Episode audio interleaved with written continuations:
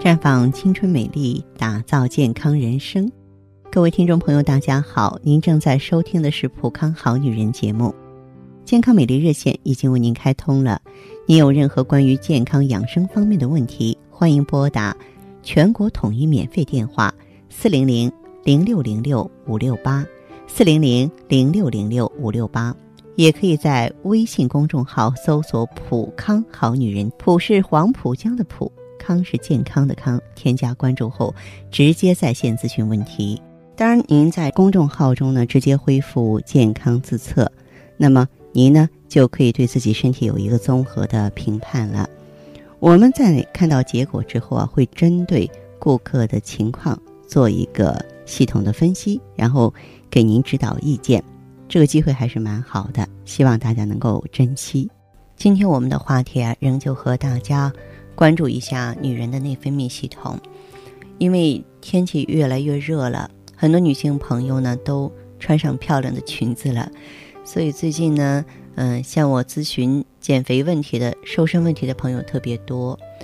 很多女性朋友呢，这个都有过这个内分泌失调的状况，像脸上长斑呀、白带异常啊、月经不调啊，但是极少有朋友啊把这个。发胖跟内分泌失调联系在一起，有一些女性朋友非常感叹说：“我这个肥怎么减啊？我喝口凉水都长肉。”那么，是不是真的就那么容易长胖呢？不一定哦。这种情况可能跟你的内分泌有关系，特别是当出现脾气急躁、肌肤恶化、肥胖、不孕、体毛多、乳房胀痛的时候，一定要警惕内分泌失调了。您看，更年期的这个女性呢，有一些会变得脾气急躁。情绪变化比较大的时候啊，容易出现出汗、脾气变坏，那么这是由于女性内分泌功能下降而导致的。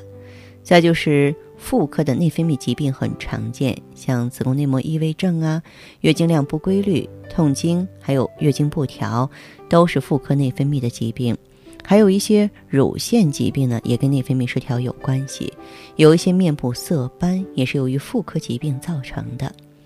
很多女性都有这样的经历吧？说靓丽的脸上突然间出现了很多黄斑、色斑，抹了不少化妆品也无济于事。其实这不只是单单的皮肤问题，这些色斑也是内分泌不稳定时，在受到外界因素不良刺激引起的。再就是。发胖啊，这个发胖呢，也是跟本人的内分泌失调有关系。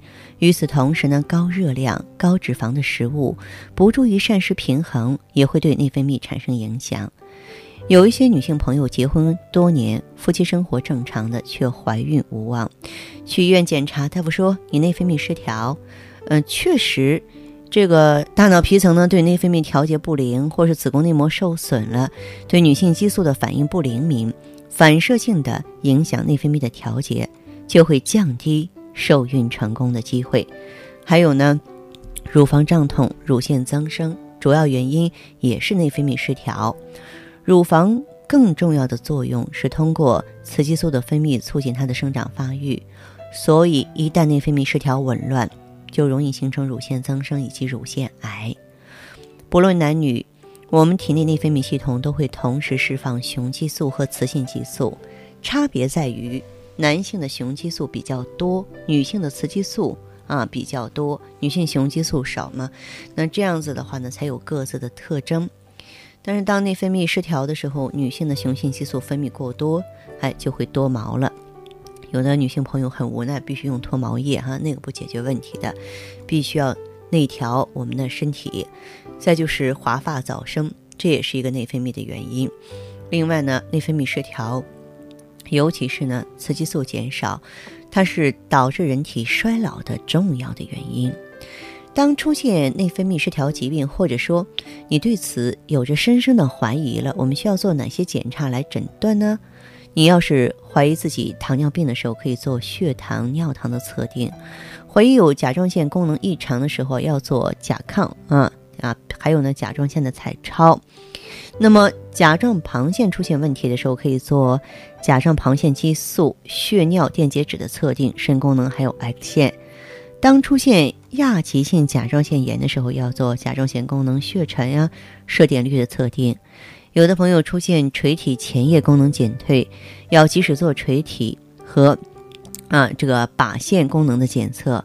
怀疑肾上腺皮质功能减退时，要做皮质醇电解质的测定。尿量异常的时候，可以做个尿比重啊，血渗透压的检测。还有痛风啊，骨质疏松是比较常见的。痛风我们可以做一个血尿酸的测定啊，关节呢拍个片子。后者呢就是骨质疏松，你可以做骨密度啊、血钙测定。高血压降压效果不好，怀疑继发性高血压时呢，要做皮质醇。肾素、血管紧张素、醛固酮测定，还有有关影像学的检查，那么这些呢，都是帮助我们发生发现呢内分泌疾病的一些呢行之有效的检查方式。那么大家呢，可以呢作为参考。还有一个症状呢，我要给大家做补充的，那就是什么呢？痤疮、痘痘，就在月经期的时候长痘痘、长痤疮了哈。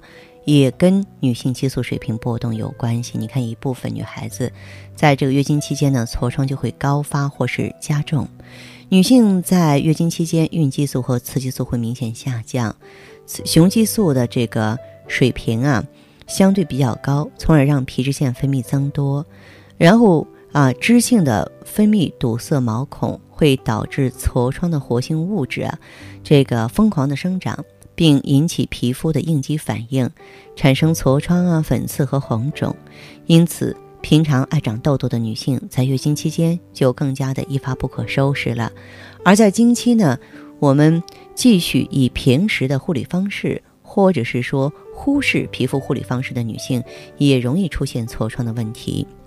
需要注意的是呢，并不是所有在经期产生的痤疮都是由于激素波动。经期痤疮呢，跟普通痤疮不一样，它具有反复发作、顽固的特点，一般长在口部的周围啊、鼻子两翼、下颌角的地方，而长在额头上和脸颊中间的痤疮，至少呢是跟这个月经周期没有关系的。所以说，这类痤疮呢，还是要进行相应的治疗。那么，经期长痤疮，从某种程度上来说，它并不是一种疾病。等到月经周期过去之后，就会慢慢消失。但是有不少人会盲目的买药，或是忍不住去挤痘痘，不好哈。因为你要了解，人的皮肤它是一道屏障，而痤疮导致毛囊口张开，这个时候自行用药，就特别容易通过张开的毛囊口突围渗透入皮肤内部。引起过敏，或者是说重金属的沉积，而强行挤痘痘更要不得，很可能会引起毛囊炎，甚至留下色素沉着和疤痕。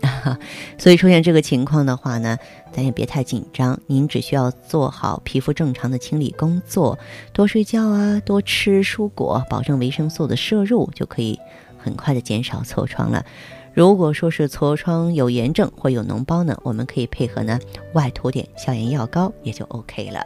好，大家可以一边收听节目，一边呢参与节目。欢迎拨打我们的健康美丽专线四零零零六零六五六八四零零零六零六五六八。